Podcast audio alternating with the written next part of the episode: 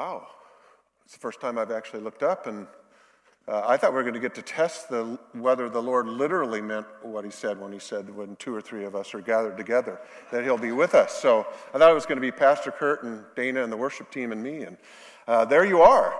Um, uh, so today, the church all over the world is celebrating Pentecost Sunday. What a perfect day for the culmination of a sermon series called The Church on Fire. In Acts chapter two, the day of Pentecost, you know what happened. The long-awaited promise of the outpouring of the Holy Spirit was fulfilled.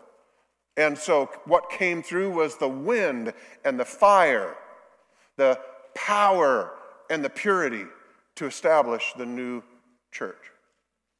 Uh, this created a real stir in Jerusalem because a whole bunch of things started happening that were really amazing, and so they had lots of run-ins really quickly with the religious authorities.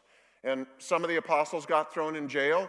If you read the first five chapters, six chapters or so, you see a lot of that going on in the book of Acts. Um, but then a history-defining event happened. Look with me on the screen in chapter six, or in your text if you have it. Uh, look at verse eight. And Stephen, full of grace and power, was performing great wonders and signs among the people. And so now, Stephen launches into this amazing, if you want to learn a whole bunch about the history of Israel, just read the sixth and seventh chapter, and Stephen, in two chapters from memory, just gives the whole Hebrew nation history. It's astounding that he knew it that well. And um, so there he goes, and, and um, he gave a brutally honest account of Israel's unfaithfulness. He talks about their idolatry. He says they ignored the word. And then he brought the story up to date, bad for his hearers, and he launches on them. And he starts telling them this. Look at verse fifty-one in chapter seven. Chapter seven, a new paragraph there, verse fifty-one. You men who are stiff-necked and uncircumcised of heart and ears, user-friendly the church was back then, um, you're always resisting the Holy Spirit. You are doing just as your fathers did. Now he asks them a question. Which one of the prophets did your fathers not persecute? And they killed those who had previously announced the coming of the righteous one. Ready? Whose betrayers and murderers you have now become. Verse fifty-three. You who received the law as ordained by angels, and yet did not keep it. Now, they weren't particularly pleased with that part of the message. They were all probably, probably amening and tracking when he was doing all the great history of Israel, and then he launches into them, and so, um, so uh, here comes the response. Verse fifty-four, now when they heard this, they were cut to the quick, and they began gnashing their teeth. Now, this is a true uh, biblical understatement. The, the, the, I, don't, I don't know of any. I don't know of any place where in the Scripture a picture is more worth a thousand words. So you want to you want to know what the crowd looked like? Here's what the text would say if somebody drew the picture in. Let, let's see that um, picture. That's what the Pharisees looked like that day. Okay, so now, you know, I'm sure Stephen's heart was warmed, and he's really ready to go. Um, this is an amazing into heaven with that surrounding him, and he says this amazing thing. I see Jesus at the right hand of God. He has a vision of Jesus in heaven as the king, and amazingly enough, he's willing to say that because he knows what's coming next. He's a good Hebrew of that day, and he, they lose it. They completely go crazy. They drive him out of the city, and they stone him to death. Now, I want you to envision being stoned. Um, let me put it this way: Have you have you ever um, have you ever hit your finger with a hammer, or have you ever like closed your hand in a car door, or something like that? Uh, a crush is really painful. A gunshot wound happens so fast, a lot of times people don't feel that much pain. But when you, okay, when when a when a uh, when a bowling ball falls on your foot, It's horrible. Imagine that happening all simultaneously to your body, all over your body, all at the same time. And in the midst of this incredible pain, his final words are inconceivable. That's happening, and here's what he says, verse sixty, the last verse in chapter seven. And falling on his knees, he cried out with a loud voice, Lord, do not hold this sin against them. And having said this, he fell asleep. Can you believe this? Now, I think it's important for us to realize it's one thing for us as believers to have compassion for the lost as a general principle. I think probably most people, maybe every follower of Christ here, have a deep sense of compassion for lost people because all of us realize we're really glad that there was grace for us when we were lost, and a lot of us realize that if for no other reason, I'm going to give grace to people who are lost because if I hadn't had it, I'd be right where they are. So in, as a principle, and even as a way to look around at people, lots of us have lots of grace for lost people. Okay, but think about this. Stephen's prayer for his murderers boggles the mind. He is asking God to forgive them while they're executing him. This is, you ready? What seems beyond human. What seems superhuman, but as we're going to see, it's actually just perfectly human. Look at this. We read this in a verse that is amazing, right? Immediately, this passage probably comes to you as a parallel. Look from Luke chapter twenty-three. When they came to the place called the Skull, or Calvary, there they crucified him. But Jesus saying, was saying, Father, forgive them, for they do not know what they're doing. Snapshot in your mind back to Lord Stephen's words. Don't hold this sin against them. Can you believe it? Look at the parallel. When Stephen was being executed, he reacted exactly, completely, fully like Jesus did. So I want to now talk about a passage that is actually another perfect parallel, but it's not obvious at all. It is a verse that we've heard so many times that its familiarity can obscure the depth of its meaning. But this verse is so remarkable, I actually consider it one of the top five most unlikely statements in all of Scripture. If you really let it sink in, this is utterly astonishing. Look at it, Genesis one twenty-six, first chapter of the Bible. Then God said, let us make man in our image according to our likeness. By the way, if whenever I teach from there, I try to make sure that people realize God's not schizophrenic, he's Trinitarian, okay? It, it, it's not, uh, you know, uh, what is it, roses are red, violets are blue, I'm a schizophrenic and so am I, right? That's not this kind of pathology, okay, going on here. It's God, the three in one, talking to each other, and they actually say, we're going to make them like us. Try to let that sink in. This is the creator of the universe speaking. If you really think about what this says, it's an impossibly absurd statement. And yet, you ready? This, we're going to make them in our image, is the greatest single point of the entire creation of the universe. I'm going to make them like me. So you ready? It's an absurd but true key concept. Here's your first blanks. Write them in. God created us to be like him. The single most amazing human attribute is that we were made to reflect the very greatness of the Creator himself. It's, think of this, it's the highest compliment in the history of the cosmos. God says to humanity, I want you to be like me.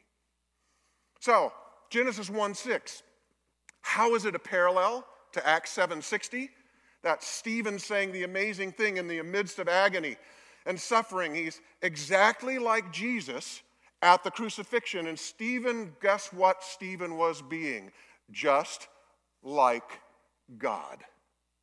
Perfect parallel passages. See, the world was seeing with laser-sharp clarity someone who was made in the image of God. He was a spectacular example of the very reason why God created us in the first place. He created us to be like Jesus, and this shows an astonishing fact about Stephen. You ready? Here's your blanks. When Stephen, in excruciating agony, said, "Lord, don't hold this against them. Forgive them." He was perfectly reflecting his creation in the image of God. Stephen, guess where Stephen was living out of? Genesis chapter one. I want Stephen to be like me. And at the worst moment thinkable, he was just like Genesis one. What an amazing concept. Now, I want us not to miss something. Most biblical commentaries focus on Stephen's martyrdom as the key aspect of this passage. But look, martyrdom wasn't Stephen's highest calling. Let that sink in. See, throughout history, a lot of people have been martyred for a lot of things. In fact, you can be a martyr for evil things. You can be a martyr by flying jet airplanes into the sides of skyscrapers. You can be a martyr for all kinds of wrong reasons. So, you ready? Stephen's great calling wasn't to be a martyr. His great calling was to be like God. So, here's your, here's your blank. Think about this. And it's, uh, it just is mind-boggling. Ready? Key concept. Every believer is called to be like Jesus, even though most of us will never be called to be a martyr. You know what's interesting is when you read the lives of the martyrs, it looks like the martyrdom to them was fairly easy. You know what's hard? Living like Jesus. The really hard thing. So here comes the application. Here's your blanks. The greatest of all human failure is to fall short of God's high calling for us. It's the great failure. Now let's pick back up on the concept that the highest compliment in the cosmos is when God said to humanity, "I want you to be like me." When Genesis one said this, it gives us, it gave God's purpose for creating the human race. And this is a key concept. Ready? Write it in. God's great calling on every human being is for us to share his character. Don't care who you are. When God allowed your conception at that moment, he was saying, that one is made to share my character. But notice, this truth also creates the potential for humanity's greatest failure. See, it's when those who were created in the very image of God try to find fulfillment in being something less than what we were made to be. In other words, our greatest failure is when we try to find happiness or purpose or hope or fulfillment outside of God's will for what he built us for. See, here's the great failure. While God has been trying to make us like himself, now this is the part where You know, I have, when I take the spiritual gifts test, you know, that when it comes to the shepherd part, you know, Pastor Kurt probably is, a, what, you know, gets like a seventeen or something like that on, you know, you can get like twenty-five. Well, I get zero. Um, so just so you know, but on the other hand, you know, I also don't fall apart when you're trying to die and I need to stick, you know, stick large needles in your neck or your groin to save your life, right? It's really, there's some upsides to having zero shepherd. Um, shut up, I'm saving your life, uh, okay? So, So notice with me now, this is not what any of the other pastors would say, but, but uh, here it is. Um, see, while God has been trying to make us like himself, you know what many of us have been doing? We've been running around making ourselves into pompous little self-proclaimed gods. He made me to be like him. No, I want to be like me. Okay, so look at this. How's it, how's it happen? It, it, it's I'm going to run my life the way I want to. No one's going to tell me how to live. I want what I want. I, I think this worldview, some of this, when I mention the very name, you'll see the face of the guy singing it and it'll bring tears to your eyes. One of the great announcements, maybe the honest, most honest American song ever sung in all of history.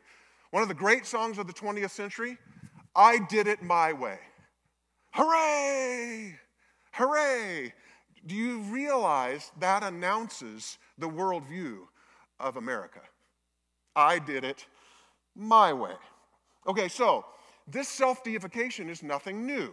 We've been doing this for a long time, and you're probably familiar with the Tower of Babel in Genesis chapter eleven. So the, the, the world has set itself up in defiance against God, and they intended to show this by building a tower to heaven.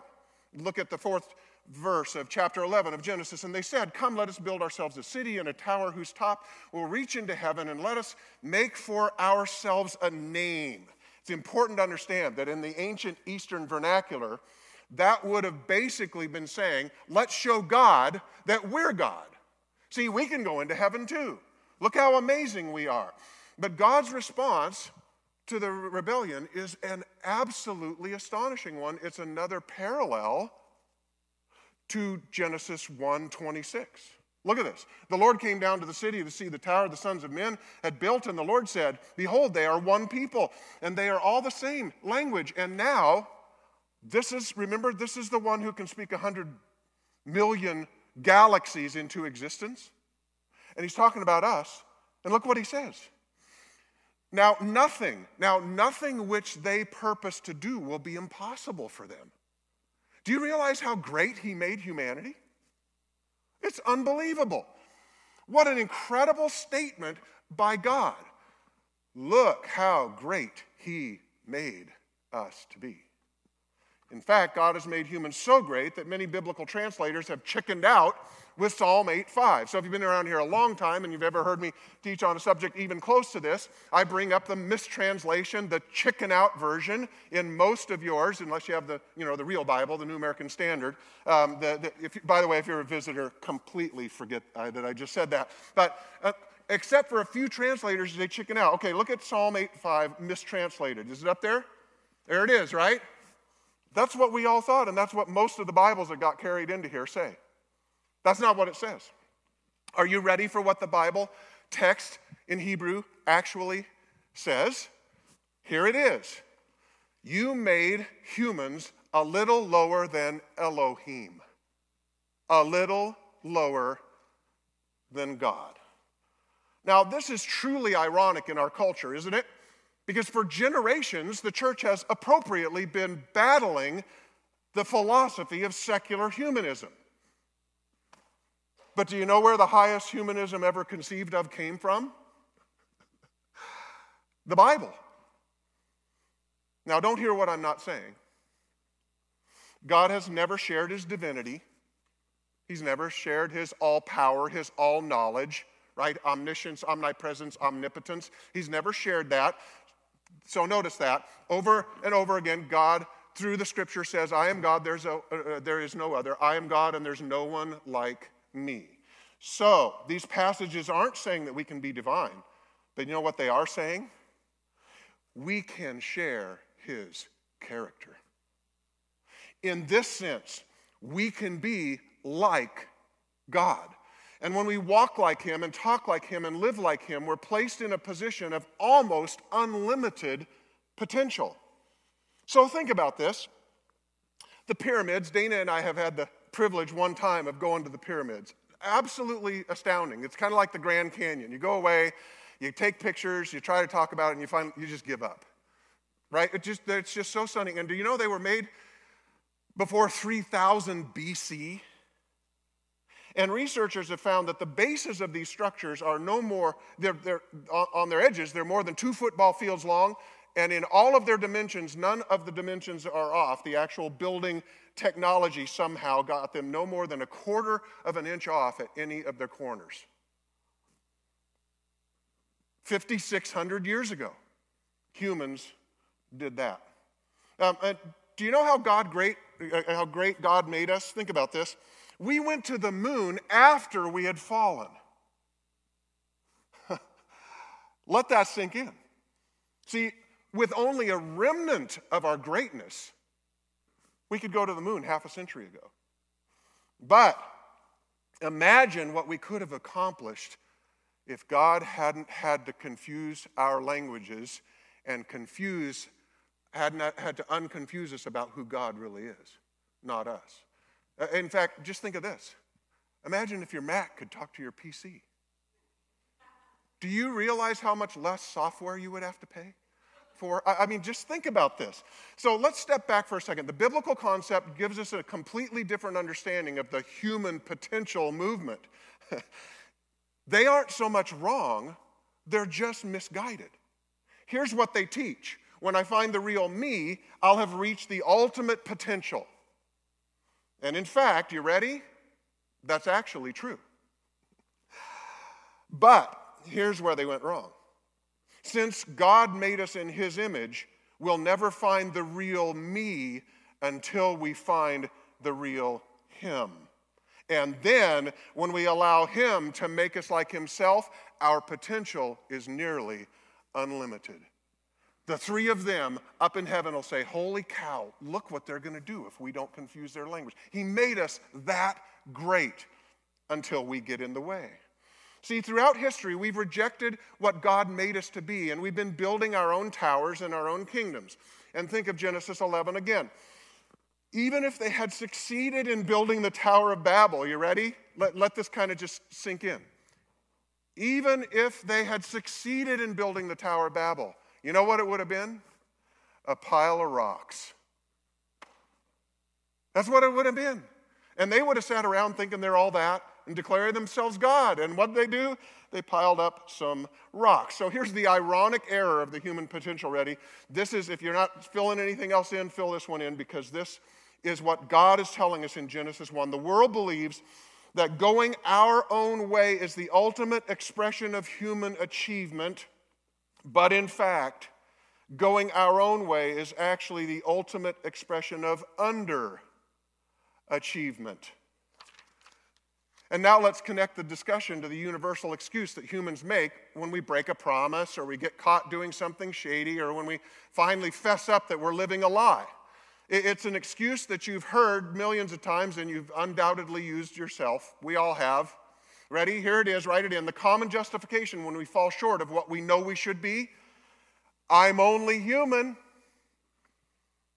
But the very first chapter of the Bible blows this excuse out of the water. The amazing concept that God made us in his own image means that the truth is actually exactly the opposite. That's being like an animal, run by your instincts, out of control, not having the freedom to do what you know you ought to do, being in shackles, being in prison. That's being an animal. So you ready for the complete flip-flop? Here it is. The complete flip-flop of the universal excuse, write it in. When a, a human sins, we're not just being human, we're actually being less than human. See, before the fall, Adam and Eve were fully human. But after they tried to be their own God, they fell from the incredible heights that they were made for. So, when we ignore God's word, and we determine our own path, and we choose our will over his, we aren't just being human, we're actually being way less than human because God made us to be like him. Hmm. That's a bit of a different look at sin, isn't it? So think of it this way. We were created to live out of Genesis one, made in God's image. But when we go our own, own way, guess where we're living out of? We're living out of Genesis three. We're joining the enemy asking, did God really say? Did God really say that? We're just, we're just falling for the same. That, by the way, there's no new age. It's just the old age all over again. It's the first question, did God really say? Is this really his will? We're joining the enemy in that. Notice how we're living out of Genesis three. See, um, what, what we actually mean when we say in Genesis three, hey, would you like to be like God? Like God? Right? In Genesis three, they're saying, we want to be like God. You know what they're actually saying? They're not saying, we want to be like God. In Genesis three, you know what they're saying? They're saying, we want to be God. That's the difference.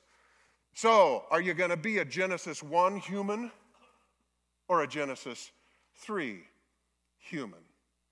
Made in God's image, chosen to live out of Genesis one, I let him make me like Elohim, him, God. But now let's take a step back. Many of us here at Renovation take the Christian life really seriously. And when we've been called to completely surrender ourselves to him, we've said yes. Yes, exclamation point. And we've promised that we'll be faithful to him.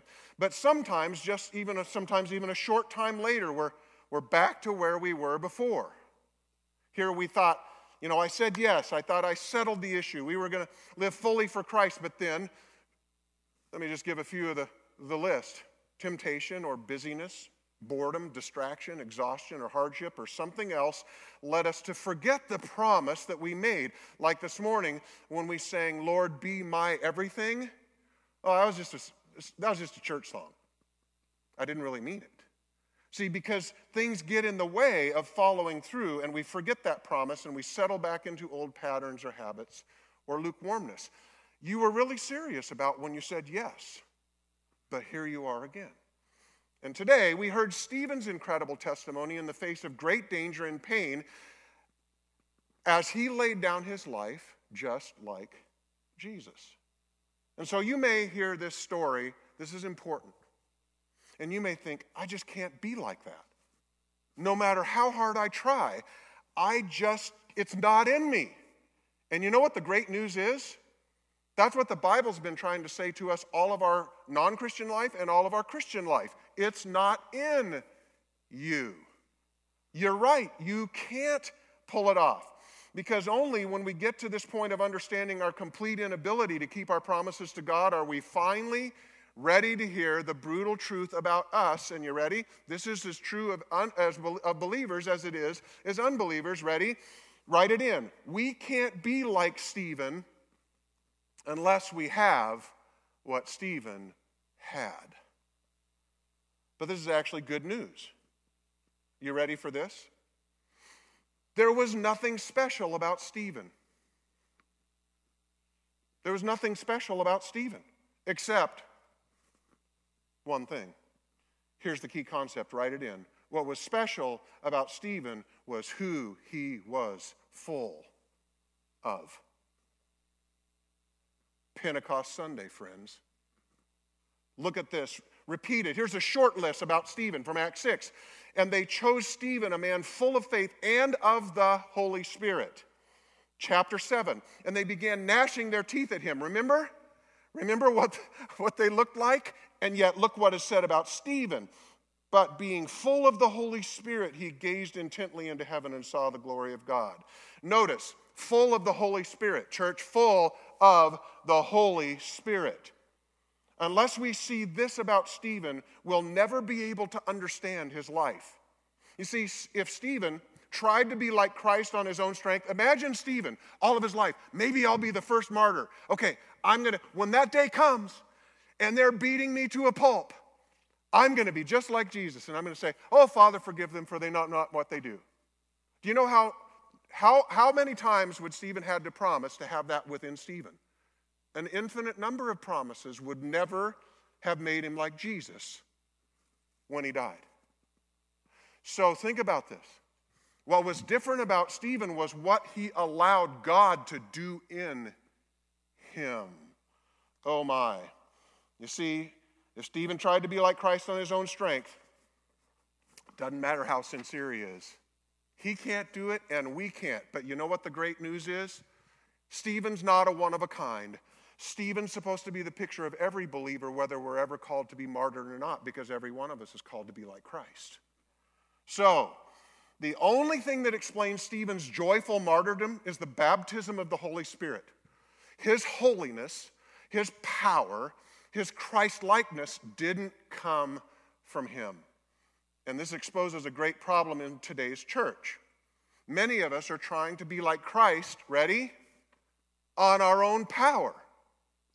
A whole bunch of Christians think what you do is you go to church and you work real hard because you know you're supposed to be like Jesus, and you work as hard as you can at being like Jesus. And oh my, think about that.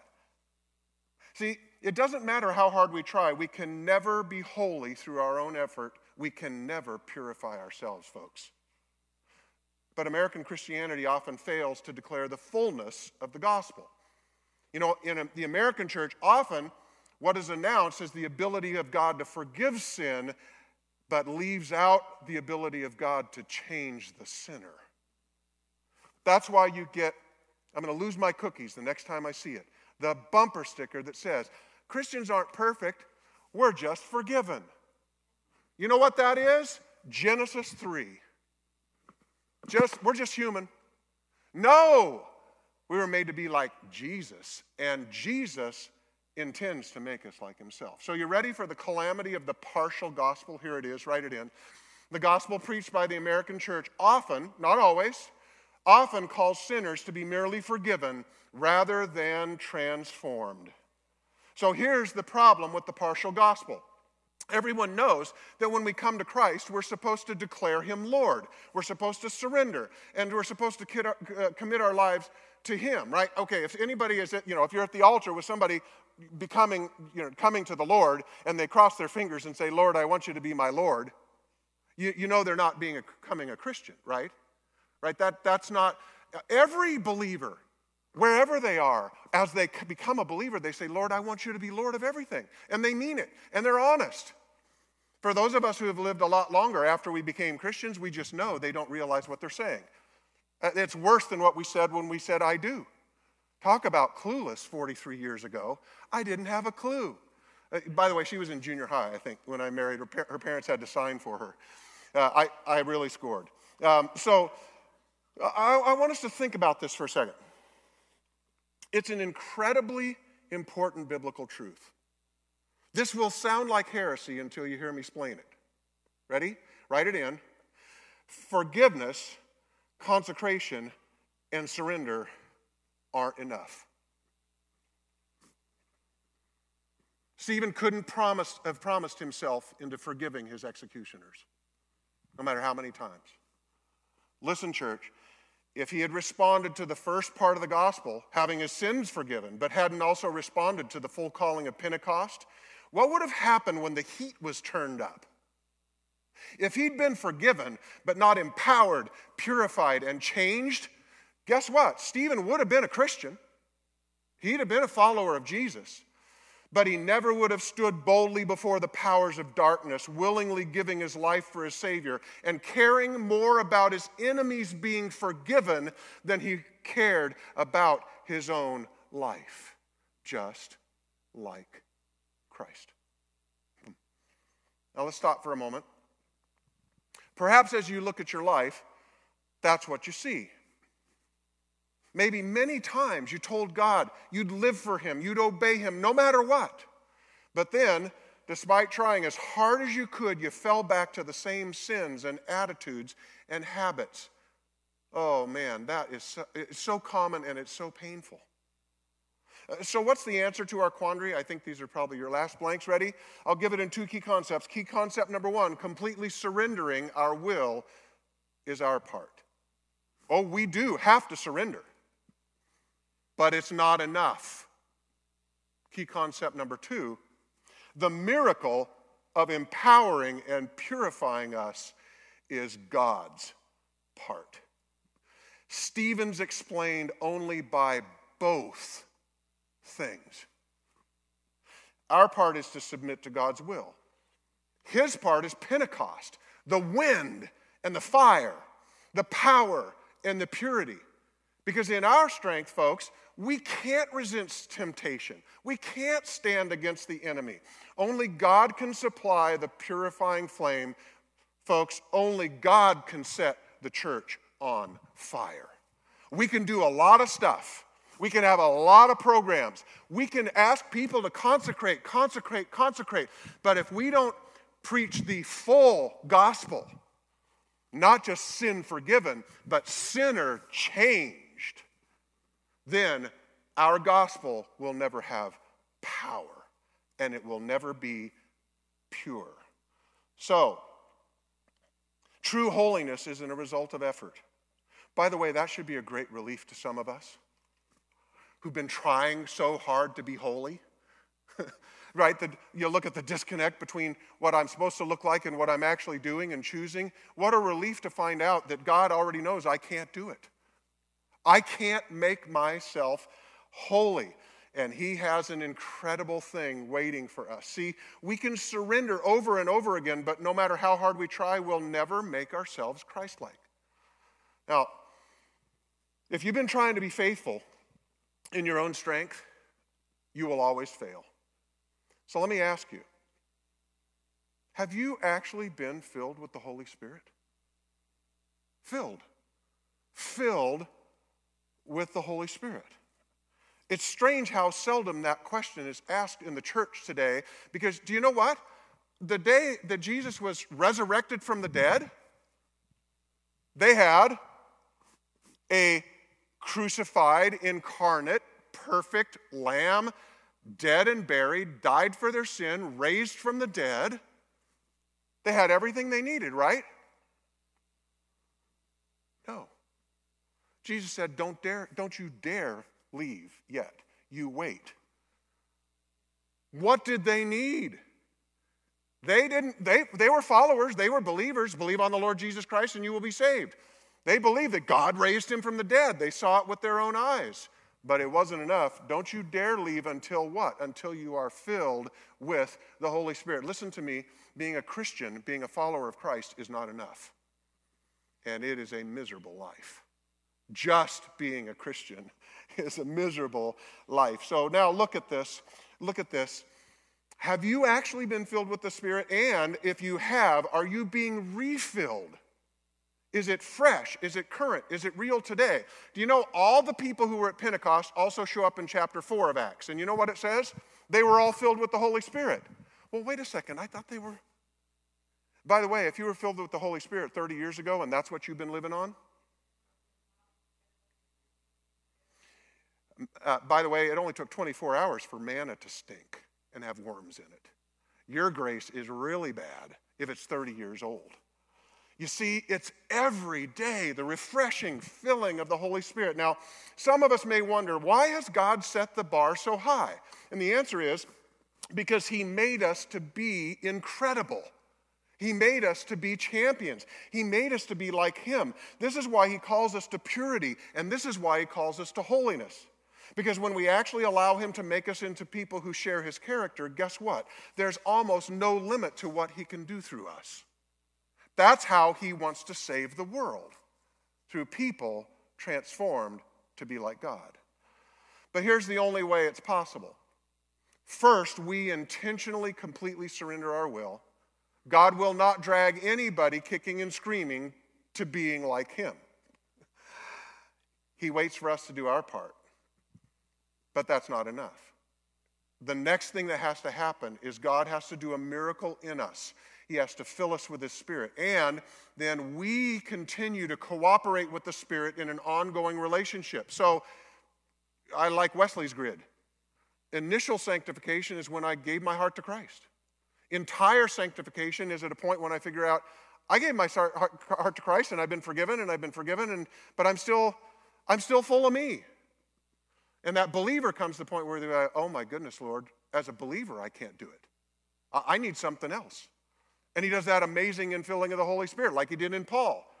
Three days before, he, is, he uh, comes to Christ, and then he's, the three days later, he's filled with the Lord, the Spirit. But you know what? There, uh, what I love about Wesley was when he was asked the question of, is this an event or is it a process? Without hesitation, he'd say it's both. You got to have Acts chapter four and Acts chapter five and Acts chapter six and Acts chapter seven, where these filled people were refilled again and again. So here's what's key. One of the reasons why the church talks little about it is because in some traditions, the infilling or the baptism of the Holy Spirit has been made into some mysterious thing. In some places, it's even strange. It's like, well, you know, if you're really filled with the Holy Spirit like Paul, you can play with snakes and serpents. And at the U of A, we have the We have the International N event and, um, uh, database And I can I can promise you that this the uh, that kind of filling of the Holy Spirit doesn't keep you from getting bit by the rattlesnake. I've taken care of plenty of the people. It doesn't work that way. So so set all of those concepts of what it means to have, be baptized by the Holy Spirit apart for a moment. And you ready for this?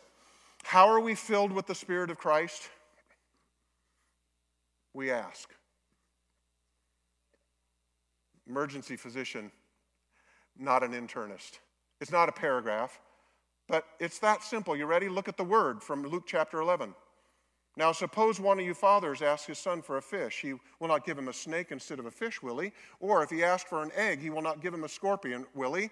If you then, I love this, being evil, know how to give good gifts to your children, how much more will your heavenly Father give the Holy Spirit to those who ask him? That's right. You know what it is? A willing, surrendered heart just asks. I want more, Lord. I don't want to just be forgiven. I want to be like you. Pastor Josiah, come on up. Now, we just learned God's lofty plan for us. So maybe some here this morning have, have realized that you're stuck in a cycle of failure. You're stuck in what seems to be a trap. It, it goes like this. I've had so many people describe this to me, Christians. We sin and repent, and then we sin again, and then we repent again. And that's like, that's the Christian life. That's maybe the next sixty years is that cycle of failure. Well, Stephen's life shows that not only can we be forgiven, we can actually have victory over sin. But it'll never happen in our own strength, no matter how hard we try. See, only victory only comes when fully Jesus lives in us. I love how Wesley said it. Listen to this. Jesus wants to fill us so fully with himself that there's no room left for sin. When he, when people said, well, is it, it, when people asked him, well, don't Christians sin? And he said, of course we have the freedom. God doesn't take your free, by the way, you don't have free will until you get saved and then it's taken away. No. Notice, I love how he says this. Jesus wants to fill us so fully with himself that there's no room left for sin. All that's there, all that there's room for is a person who's been restored to what God created them to be. Genesis one. All that's left of me is what God made me to be. So as you ponder Stephen's power and fearlessness and holiness, do you want what he had? Now, by the way, as you know, that's not a trick question. That's a hard question. Because look where it ended him up. Do you really want what Stephen had? Do you really want to be like Jesus? Then here's your part. You surrender completely to God's will. But you don't stop there. Because every Christian starts that way. Everyone starts there. That's your part. But if you stop there, you'll have a miserable Christian life. It's miserable to know that we're supposed to be like Christ and find out again and again that we can't be. But you surrender, and in faith you ask Jesus to fill you with his Spirit, and guess what? The good Father will do. The good Father who loves us will give us what we ask for. And he'll free you from yourself so that you can stand in the face of any temptation and any circumstance and any danger, and you can proclaim victory because he's become your everything, like we sang. Just say this. Let me give you some thoughts and words. In a few minutes, we're just going to all kneel, uh, those of the, us that are physically able, uh, in a minute. But, but let me give you some words that have been helpful to me. Lord, I really do want to be like you. I do. Do you want to be like Jesus? Or are you like just doing the church thing here? I think most of you, maybe all of you, really want to be like Jesus. Lord, I really do want to be like, I really want all that you have for me, and I realize that I can't be like you on my own. I'm too, fess up, I'm too selfish, I'm too sinful, and I'm a slave to what I want. So Lord, I need you to perform a miracle I actually don't need to be good. I need to be changed. Fill me with your Spirit so I'm really like you. So this morning, without any fanfare, without any emotional manipulation, I just want to ask you a simple question. Do you want to be like God? The Genesis chapter one, kind of, do you want to be like God? And if you do, and you really mean it, if you ask, he will fill you and remake you into his image. So as we respond, I, this message isn't merely, uh, some of us have thought, no, that's, that's like for the super Christians. No, this is for every single believer. It's for every believer. And so I don't want to create a barrier to anyone to respond. So, so I want, as the worship team leads us, if you're physically able, just right now, just, just kneel in your seats. Let's just turn this whole place into an altar. Everybody who's physically able, just kneel in your seats. And um, I want you to ask yourself, as you're kneeling there, I want you to ask yourself these questions. Do I really want to be like Jesus? And am I really willing to surrender every part of my life to God? And will I allow him to perform the miracle of filling me with his Spirit right now? As the team sings, will you allow God to transform your life and make you like Jesus? Pastor Josiah.